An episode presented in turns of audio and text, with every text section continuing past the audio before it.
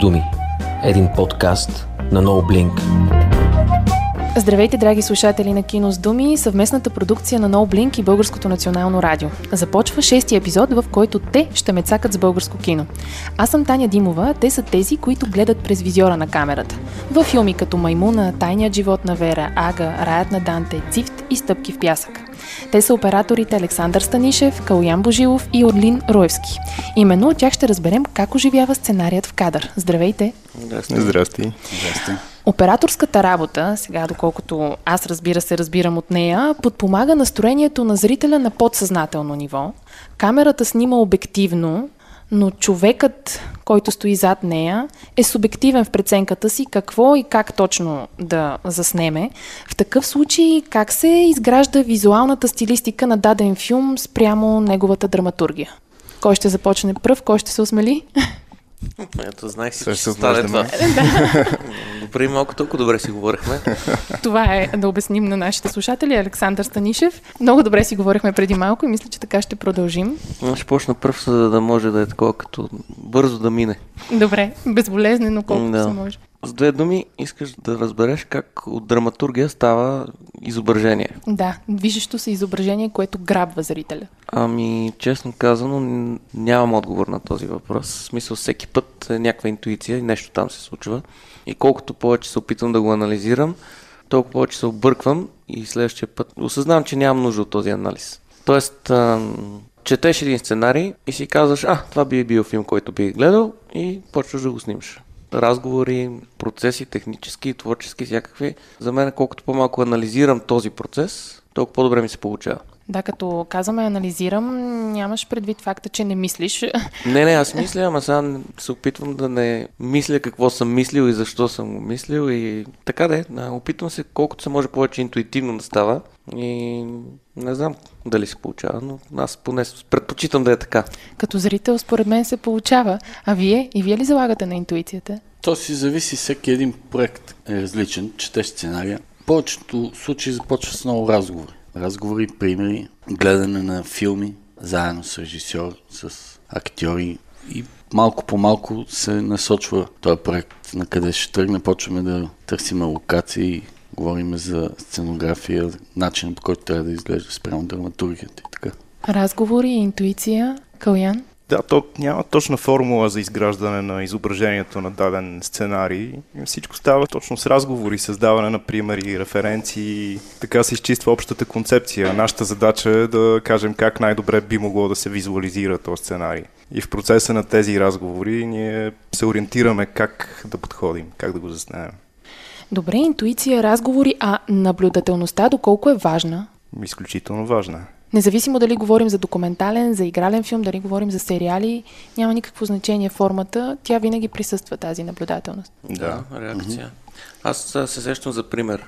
Примерно филма Тайнен живот на Вера, който сме снимали в продължение на 3 години на много места. Всеки път почнахме от нулата се едно и всеки път, а, примерно снимаме 3 дена, след 6 месеца снимаме още 3 дена и всеки път беше като за първи път този филм го почваме от начало се едно. И накрая аз нямах никаква представа какво съм направил. Обаче много колеги ми казаха, че това ми е най-добре издържания филм, най-хомогенния, най-общ стил.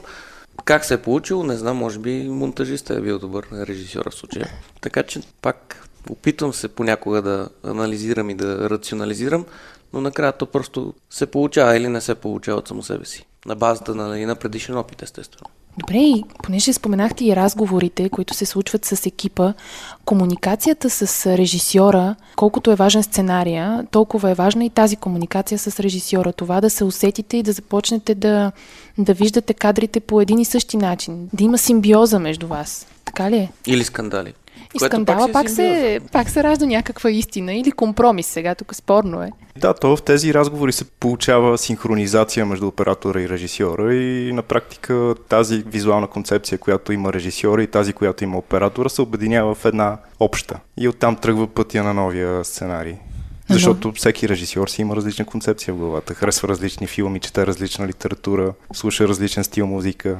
На новия сценарий. Тоест този, който вече вие заедно създавате на базата на първоначалното нещо, което е написано от сценаристите. Точно така. Защото винаги търпи някакви промени.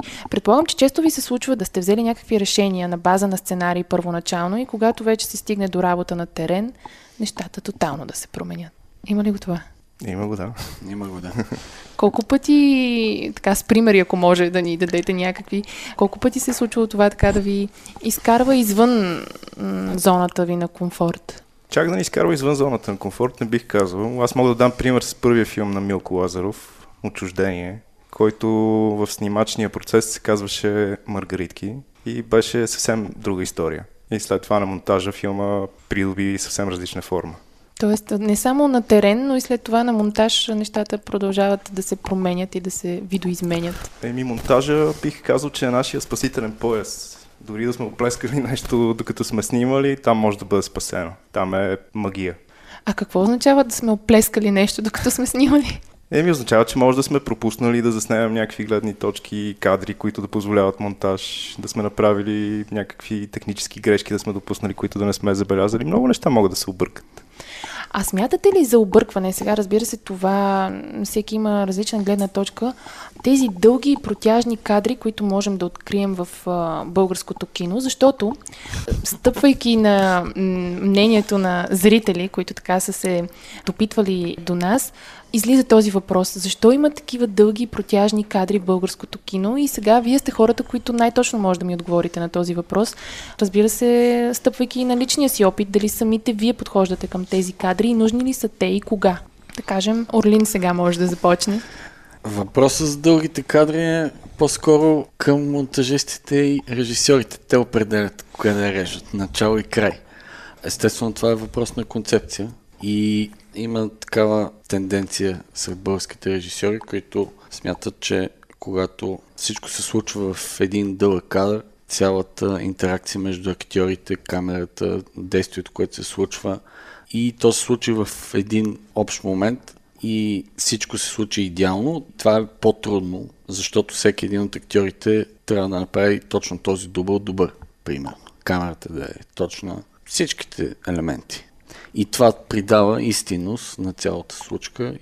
Примерно един разговор между двама актьори в една сцена може да бъде втори тейк добър на единия, пети на другия актьор. И това на монтажа просто ще вземат добрите тейкове на единия и добрите тейкове на другия и ще стане по-добра сцената. Когато се снима в един кадър, се прави докато стане добър за всички. Добре, значи това се решава от а, монтажистите и от режисьора следователно, но вие самите като зрители, защото вие преди да сте оператори, все пак сте и зрители. Mm-hmm. Гледали сте, учили сте се именно от филмите, така че тези кадри, дълги и протяжни, допадат ли ви? Александър? Това е много въпрос на вкус. Някой каза дълги и протяжни. Ами, в смисъл, ако филма ми е интересен, ще ми харесва и това, и стила му. Аз съм израснал, гледайки холивудски блокбъстъри там такова нещо няма. Той е въпрос на вкус. Дали харесваш класическа музика, 30-минутна симфония или новото парче на Бионсе, си е твой вкус. И двете може да е готино. И двете мога да ги слушам. Също и с киното. Мога да гледам и европейско арт кино. Мога да гледам и американски блокбъстър. Примерно Тенет, последно го гледах и бях вау. Сега в момента да се сета за обратния пример с протяжни кадри европейско арт кино, след малко ще се сета. Добре.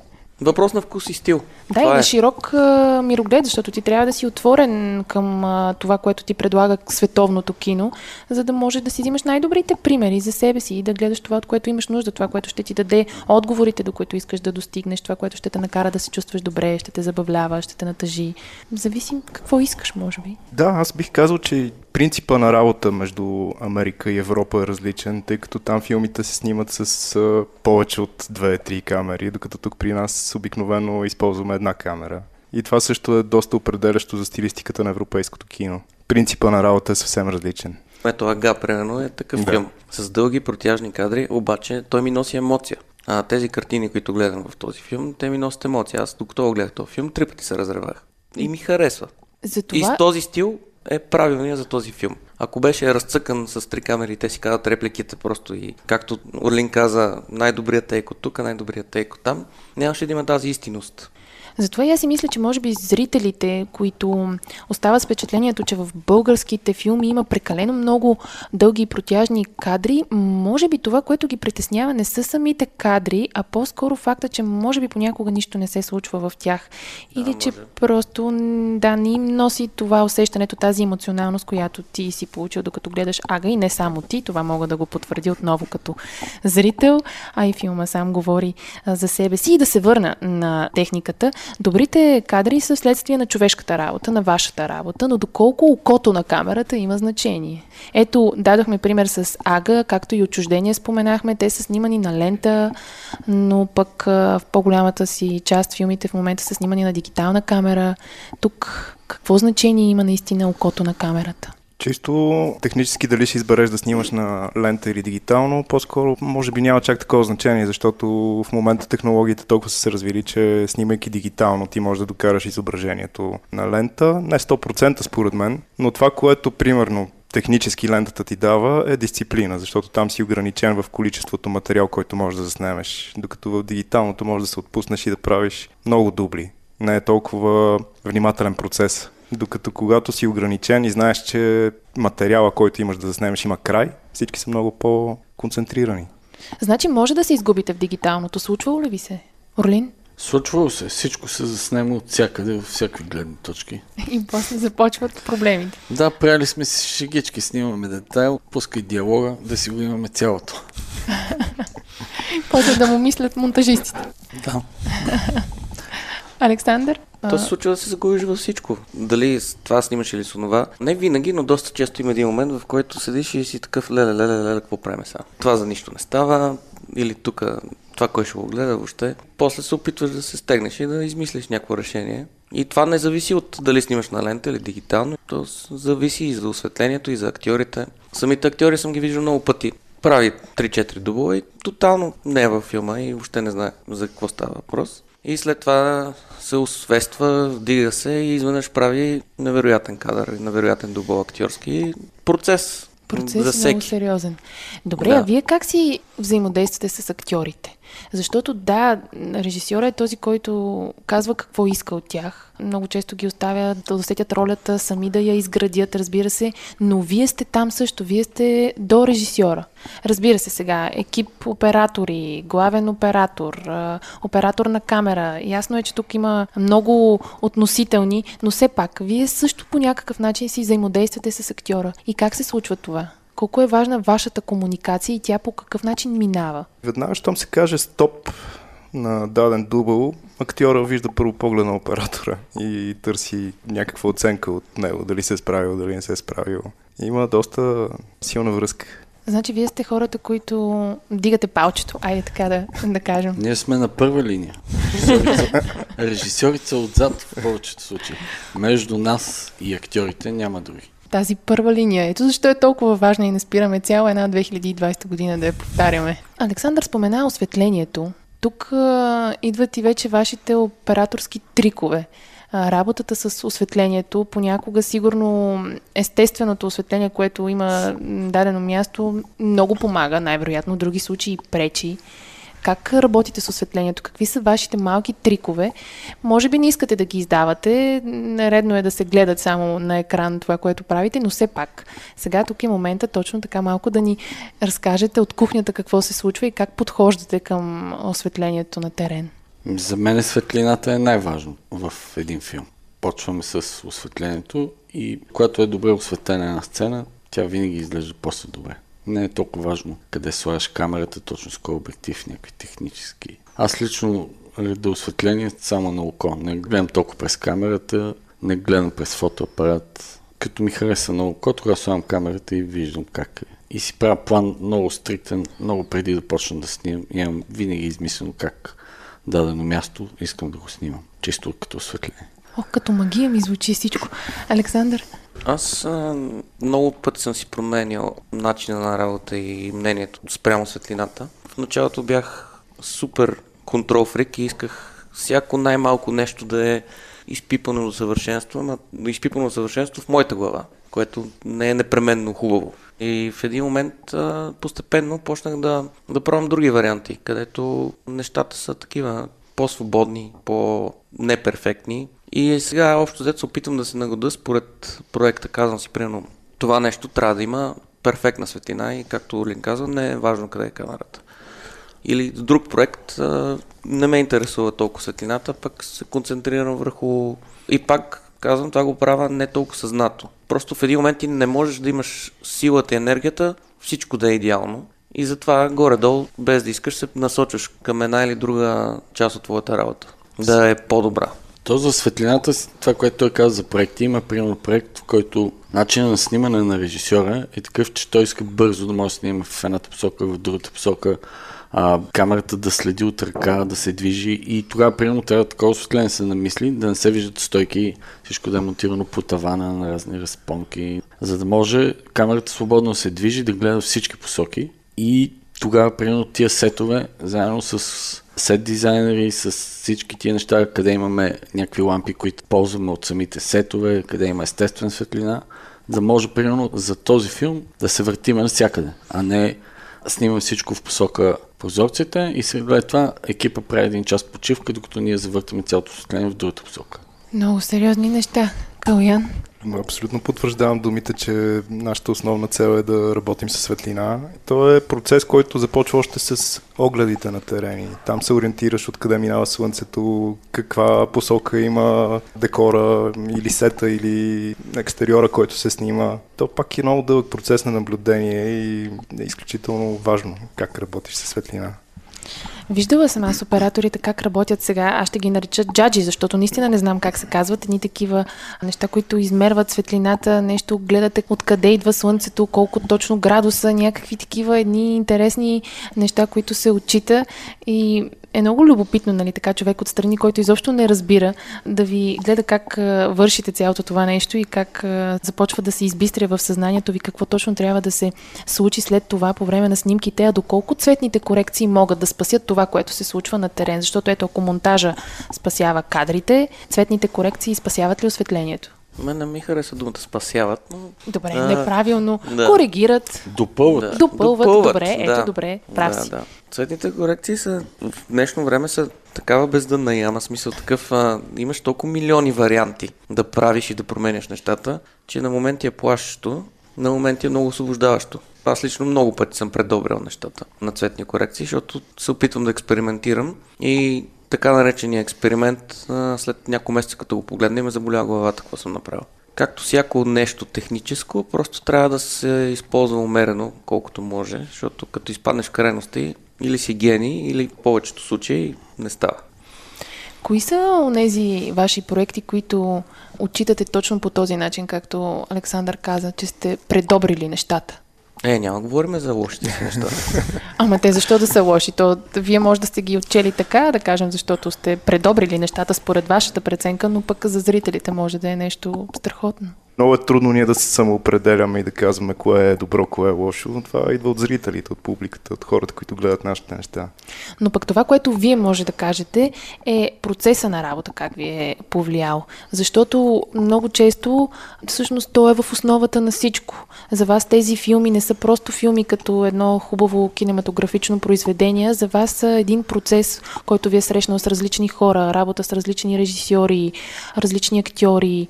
Така че сигурно има някои проекти, които си отчитате така лично като свои, такива, които са ви научили на нещо, дори да са били не толкова добри като резултат краен, за вас може да са най-ценното нещо.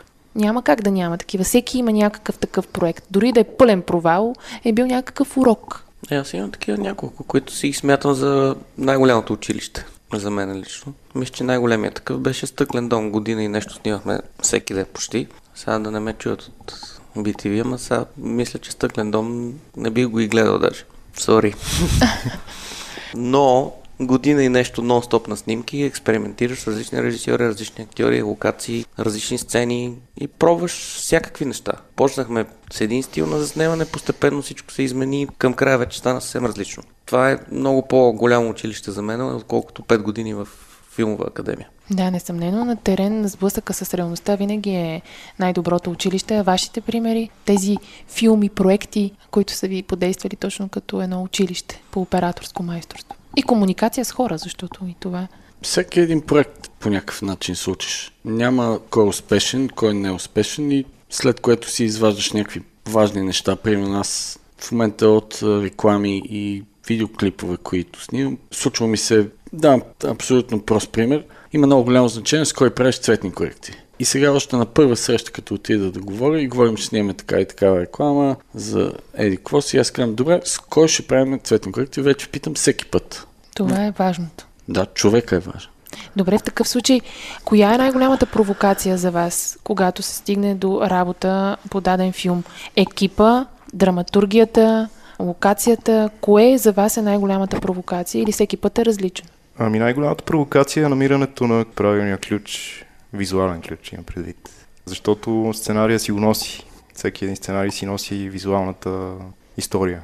Най-голямата провокация е да намериш да, това е, звучи като сериозно предизвикателство. Вие предполагам, че сте на същото мнение за визуалния ключ. Да, така е. Това е едно от най-трудните неща. Но за мен провокациите са различно естество всеки път. Понякога най-голямата провокация е просто да завършиш а, деня здрав.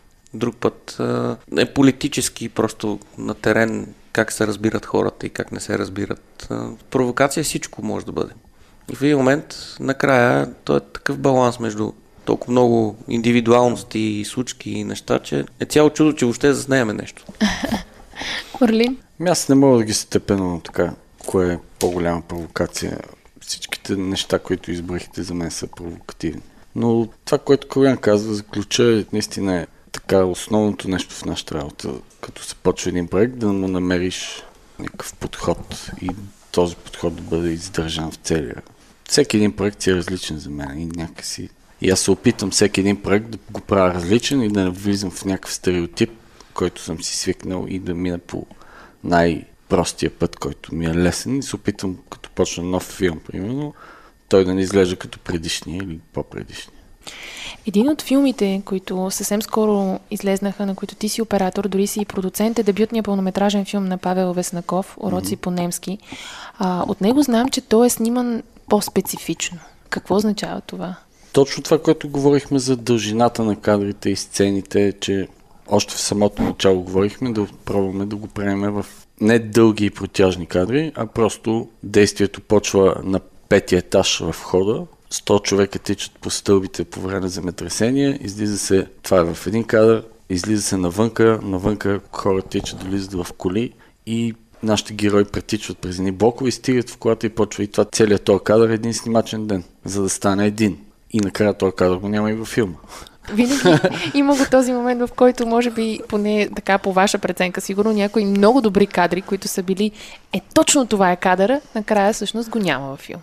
Еми то това е, по сценарий беше първия кадър във филма и почваше по тъмно и е пълна лудница в един вход. Има деца, кучета, котки, трима асистент режисьори отговарят за хората по различните части на действие едните разпределят те, които са в хода, след това отвънка почват се движат автомобили, героите тичат между движещи се автомобили и тези неща са в един кадър и за да се случи този кадър целия, това е нощна сцена, осветява се целият вход, осветява се отвънка блокове и междублокови пространства. Нощно време това не става да излезеш просто с една камера и там е светло.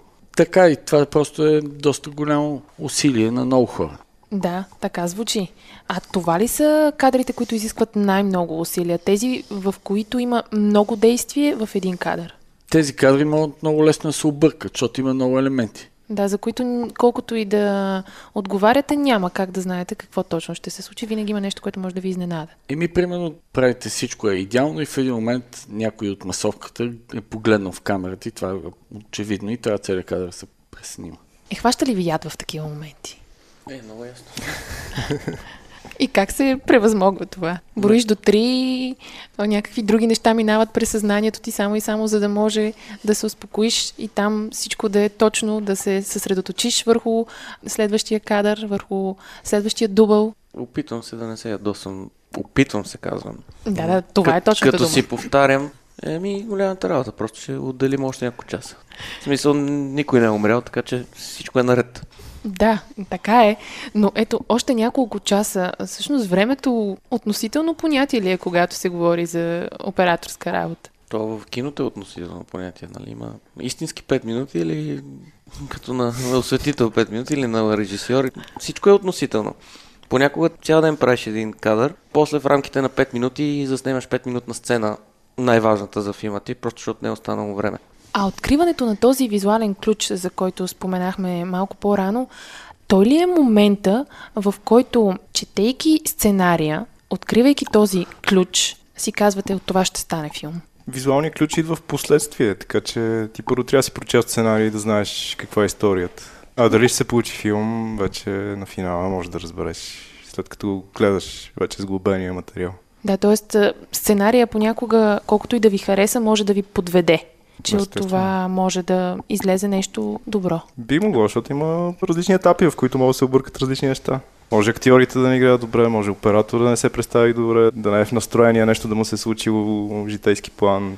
Може на монтажа нещо да се обърка. Всичко може да се обърка. Да, всичко е една голяма енигма, една въпросителна. Какво означава актьора да играе добре? Извинявай, просто казвайки го и се замислих, защото това пак е относително. Сигурна съм, че всеки един от вас има различна представа за това какво означава актьора да играе добре. Или режисьора да е в кондиция. Изобщо. Той там няма формула. И там е много субективно, както всичко останало в киното. Но пак имате някаква ваша представа за това какво искате от актьора, който стои пред вас. Разбрахме, че сте на първа линия и контакта се случва най-вече между вас, актьорите и вас.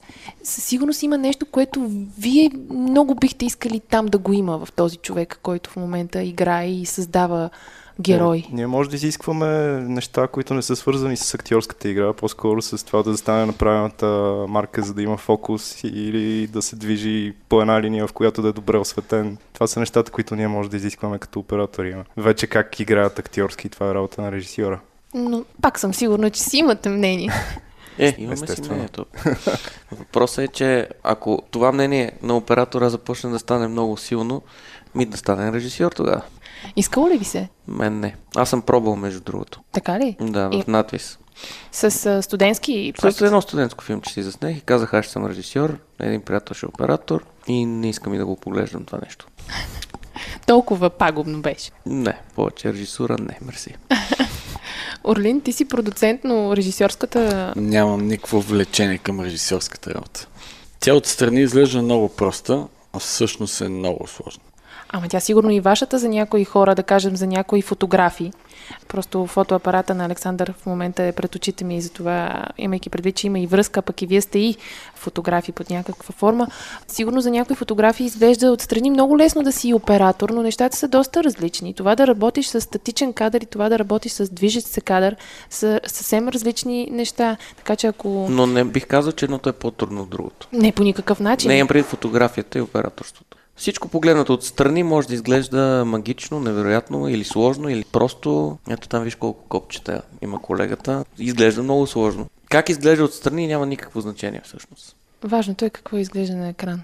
Какво да. излиза. Хубавото е, че ние като оператори си имаме много технически неща, които да се занимаваме и човек, който умее да се занимава с нещо добре, изглежда самоуверен и че знае какво прави. И това изглежда по някакъв начин готино отстрани. И затова изглежда, че операторите са голямата работа, защото те просто в този момент имат нещо техническо, което знаят какво вършат. Но това не значи, че всъщност знаем какво вършим. Да, в крайна сметка обаче работите на интуиция. За да имате интуиция, трябва да имате и натрупан опит, трябва да имате усещане за, за е, кадъра да. и за всичко това си трябва и самочувствие. Предполагам, че все пак трябва да имате такова самочувствие и усещане, че все пак вие сте здраво стъпили на земята като оператори и имате стойност. Като То самочувствието клони от минус 100 до плюс 1000 постоянно. Поне при мене. Понякога си мисля, че съм най-велики оператор на света, понякога съм позанимавам въобще с тази работа. А кои са случаите, в които си мислиш, че си най-великият оператор? Те на терен ли са тези случаи или... Е, всеки път е различно. Тия работи ги обсъждам с психиатърката си. Не... Казваш, аз не мога да мина в тази роля на психиатър. да. да не се опитвам. Добре. А кои са най-така... Айде, най-не, но кои са локациите, които все още помните? Локациите, на които се е наложило да създадете онези впечатляващи кадри, а да кажем мястото може изобщо да не, да не буди впечатление, но пък точно там да се ражда най-хубавия кадър за конкретния филм. За мен, може би, Якутия да е такова място, което е едно равно бяло пространство. Реално. И е локация, която никой няма да забравя. Изпълнена с доста предизвикателства. Реално ние снимахме върху замръзналата река Лена, което е може би пет пъти река с размерите на Дунав. Огромно пространство, ледено. И знаеш, че на 2 метра под краката ти има бушуваща река. Много добре звучи, да. А става още по-добре, като сложиш нощна сцена с 25 тонен камион и ти си вързан отпред на торпедата на камиона. Тогава картинката се изпълва тотално. Орлин? Не мога така да се сетя за някаква конкретна локация. Обикновено локациите, които мене най-много ме притесняват, са такива, които просто трябва да заснеме някаква сцена, която трябва да се случи в някакво грозно място, но е вярно спрямо историята. И се измъчваш как да го направиш да изглежда малко по-интересно, а то е просто някаква стая с бели стени. Да, като тази, в която сме в момента. Александър? За мен най-впечатляващо беше, че снимах филм в Нью Йорк и през цялото време, докато бях там, аз съм снимал два пъти в Нью Йорк. Веднъж част от български филм и веднъж един американски. Докоснат от огня. Да. Интересното беше, че където и да погледна в Нью Йорк и където и да ме завеждаха, аз бях такъв, а, това се е едно от някой филм. Сега, каквото я си говорим, като сме тук в а, квартал Гоце Делчев, не си мисля, че сме в някой филм. Докато в Нью Йорк си бях във филма през цялото време, защото това са локациите, които си гледал като малък в други филми. И те горе-долу така изглеждат. А добре, тук у нас няма ли такива локации, които да ви карат да се чувствате като във филм? Е, има няколко. Което сега като ходихме с Орлин, му бях втора камера в това село, на майната си буквално. То си беше филм. То си беше припят се едно. Да, то е на края на света. Буквално Над- на края на селото няма нищо. И свършва всичко. И пътя, и това е. Това си беше филм. Искам да ви кажа, споделям, че аз живея в квартал, който според мен също е като за филм. Не случайно не веднъж е бил снимач на площадка на немалко проекти, включително и на подприкритие на който Александър също е бил а, оператор. Става дума за захарна фабрика. Там също е едно такова място, което като го видиш и просто знаеш, че си във филм. Даже понякога е едно такова усещане за един филм в Тексас заснет, забравено от Бога място и минава само една старица, която така бавно Така е. ходи, пече, да кажем, лятото и се вижда мръсотията как се е надигнала. Та такива места със сигурност Просто филма е европейско арт кино, а не холивудско. Да, това е съществена разлика. Да. Добре, и все пак европейското арт кино и случая българското кино търпи някакво развитие. Нали така? Случват се някакви неща в момента. Не случайно и вие като оператори сте отличавани за вашата работа, сте забелязани от немалко хора, има толкова екипи, които искат да работят а, с вас. Случват се някакви красиви неща. Нали? Обикновено, когато започнем да говорим за българско кино и започва този тегъв момент, в който се говори за това, че някои неща куцат и не е както трябва. Обаче целта и на кино с думи и особено на нашата рубрика Те ще ме цакат с българско кино е точно това да си поговорим за хубавите неща в българското кино и за това, че то наистина заслужава внимание. Аз съм сигурна, че и вие като хора, които се занимавате с него, сте на същото мнение. Сигурно има много неща, които ви дразнят, които ви пречат, които ви мъчат дори по някакъв начин, но все пак, за да продължавате да сте оператори, и то в български филми, има някакви неща, които ви теглят към тях. Разбира се, че има развитие. И ако седим на едно място, то по-добре да легнем и да умрем. Просто темповете в България, ами не само в България, на доста места са бавни. Нищо не се случва от днеска за утре и то да стане фурор в света. Това е бавен процес, който търпи развитие. Не, че и на нас не ни се снимат холивудски продукции или някакви по-масштабни проекти. Просто в момента етапът е такъв, процес е такъв. Особено последната една година, която беше доста сложна. Всяко едно естество. Да, тя не просто беше бавна, тя беше спряла тази година. А вие, Орлин? За мен лично не беше спрямо. Аз Да, да, ти и в момента работиш по новия филм на Тео Ушев. Да, сега сме в постпродукция, която не е по-лесна от снимач.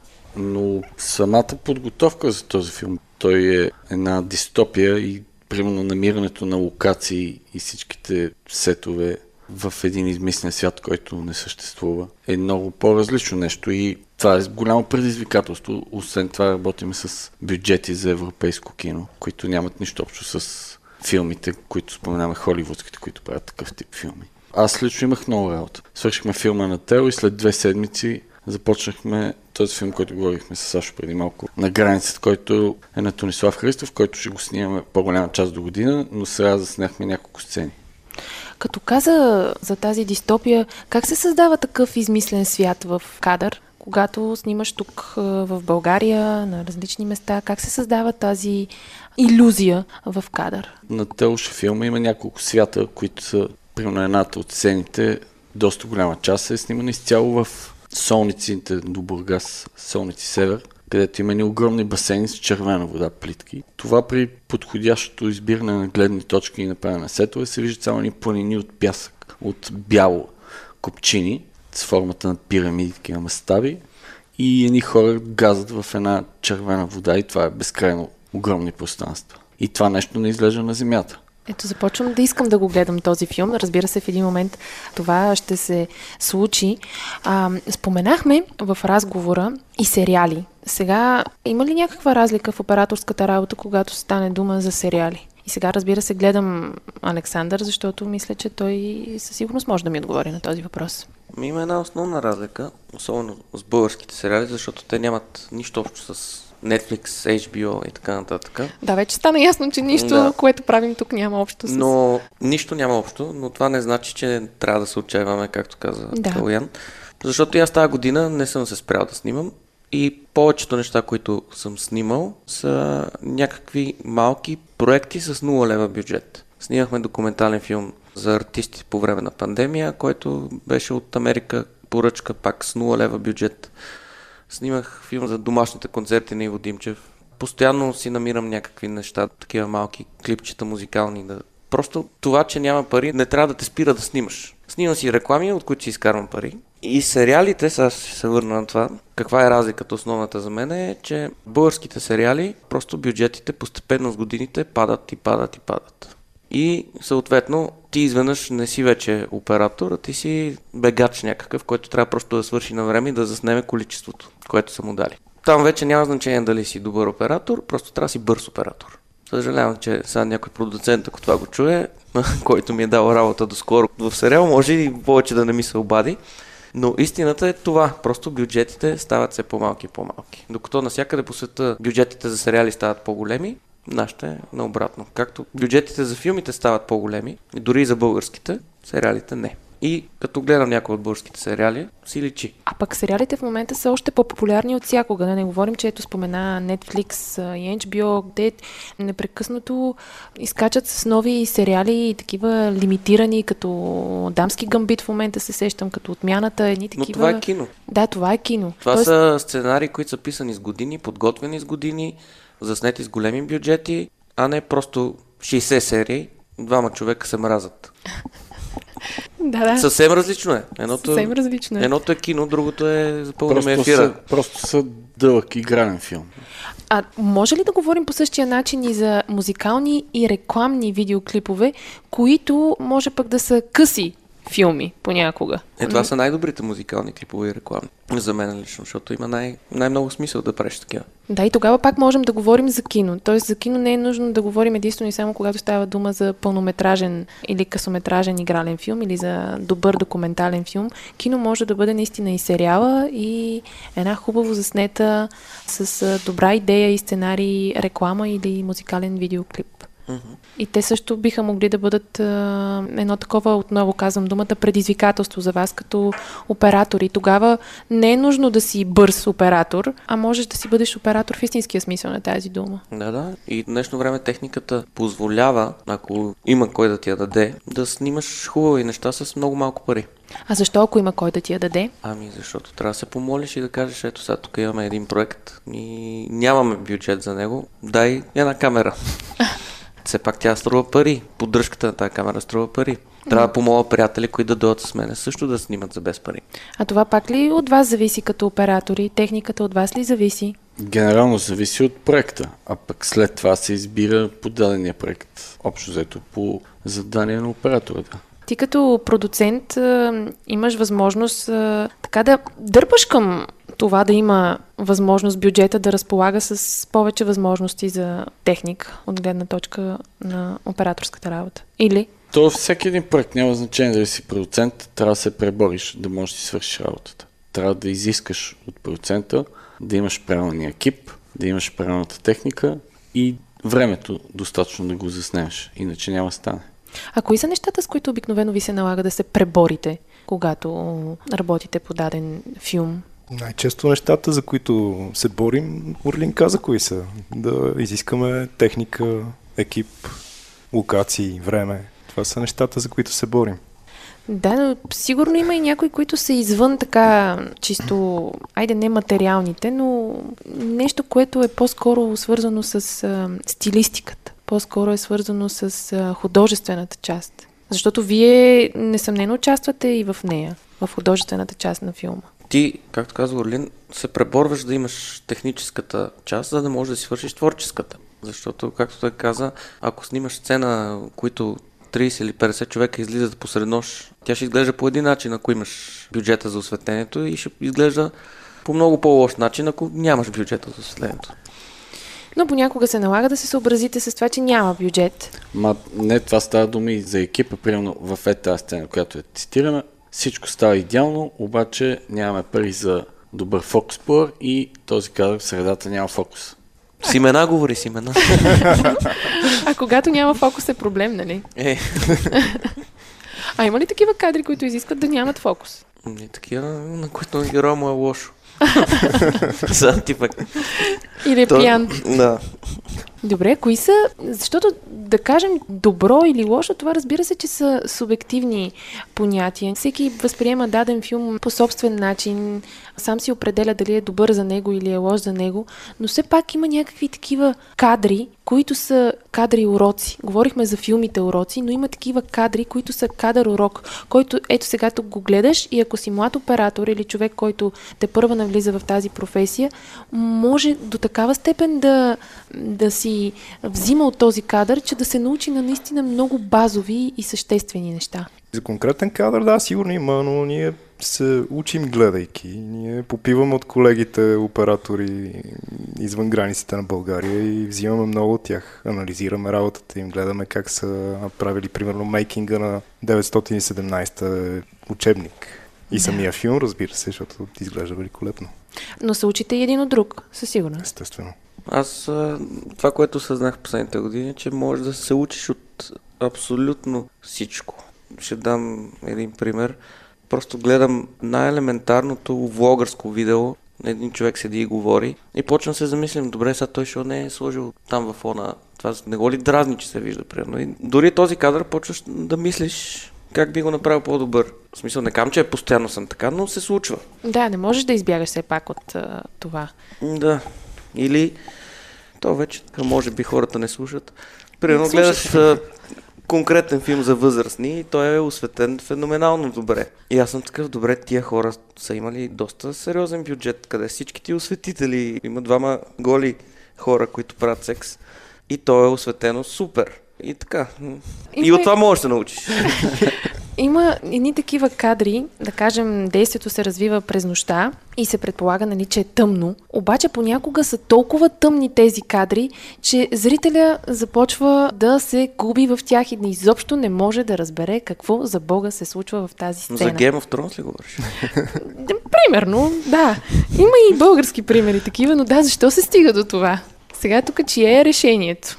Не е ли редно така да се престорим, че ние имаме някакво устройство за нощно виждане като зрители и бихме могли да разберем какво за Бога се случва в тази сцена? Режисьорите са виновни, те така са искали. Това е. Не искат нищо да се вижда. Много е светло иначе. Добре, какво Ма, друго? това е доста дълга тема и статии съм чел за това и има нещо друго, че сега вече никой не знае къде ще гледаш даденото нещо. Ти ако си гледаш на телефон на спирката на силно слънце, която и нощна сцена да гледаш, тя ще ти изглежда тъмна. Да, вярно е това. Да. Просто много е важно и как гледаш. Никой не, в днешно време не се замисля как му е настроен телевизора. То просто го има. И в един момент на някой телевизора му е настроен така, че половината неща са супер тъмни, пък амо ли някаква артхаус сцена, която е леко по-тъмна и тя вече е и заминала. Но пък когато говорим за кино, обикновено се предполага, че то ще се гледа на широк екран. Да, така е. Предполага се. предполага се. И точно затова тези сцени изглеждат по този начин, да са оптимално добре изглеждащи на широк екран в кинозала тъмна. Понеже а, спомена и влогарите, прави ми впечатление, че в момента се по-популярно става този аматьорски начин на снимане. Правят се и такива дори филми с телефон, вече селфитата и всичките му разновидности. Всичко това става все, все, все по-популярно. Обаче това доколко е добре да бъде така и доколко не ни кара да имаме някакъв такъв вече по-различен вкус за това, което искаме да гледаме. То вкуса се променя неимоверно, защото вече всеки от нас е създател на съдържание с модерните телефони, които носим в джубовете си с по 3-4 и повече камери. Всеки снима, всеки качва, всеки търси популярност. Но това е така една според мен, изграждане на една стилистика модерна, която не търпи така дълъг период да я гледаш и да й се наслаждаваш. Няма естетика. А пък естетиката всъщност води до това безвремие, което истинските неща създават. Добрия филм, истинския филм, той си остава във времето със сигурност сега започват да ви изкачат някакви класики такива. Няма значение дали са български или не.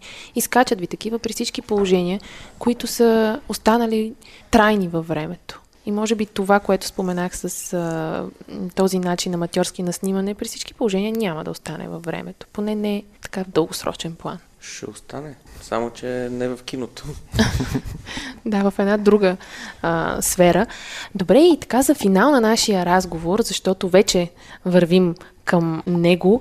Какво означава за вас да гледате през визиора на камерата? Надират ми се очилата. това добре, но все пак. Извън това.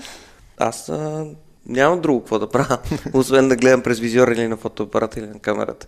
Аз друго не мога да работя и честно казано не ми е интересно. Друго. То това май е по-важното. Защото да. понякога нуждата ще опре до това, ако се наложи да можеш да правиш нещо друго. Въпросът е, че не искаш. За сега не искам. Имах един период, в който не исках, но много бързо ми мина и пак се върнах. Сега си ми е супер. Точно. Зрителите също са доволни от това. Калуян? При мен е по същия начин. Аз не мога да си представя да се занимавам с нещо друго. Това си ми е моето призвание. Много е хубаво, когато усещаш работата си като призвание и сякаш ще се намерили. Орлин? Не мога да измисля нещо много хитро, въпреки че се опитвах Дадохме ти време, да. Да. Лично за мен, гледайки през визора, се опитвам да разказвам някакви истории. И във всички си филми, които снимам, някакси все още не мога да свикна да делегирам гледането през визора на някой друг и всички неща, които снимам, ги снимам лично аз, не снимам, примерно, с оператор на камера. Искам аз да съм там и да контролирам. Това мисля, че е прекрасен финал за нашия а, разговор. Много ви благодаря, защото ето смятам, че и сега разказахме история по някакъв начин разказахме такава, защото ако вие гледате през визиора на камерата, ние пък говорим пред микрофона, така че също сме с надеждата да разказваме истории. Още веднъж ви благодаря за този разговор. Александър Станишев, Калуян Божилов и Орлин Руевски ни бяха на гости в този шести епизод на подкаста Кино с думи. Аз съм Таня Димова, а те ме цакаха с българско кино. Кино с думи. Един подкаст на NoBlink.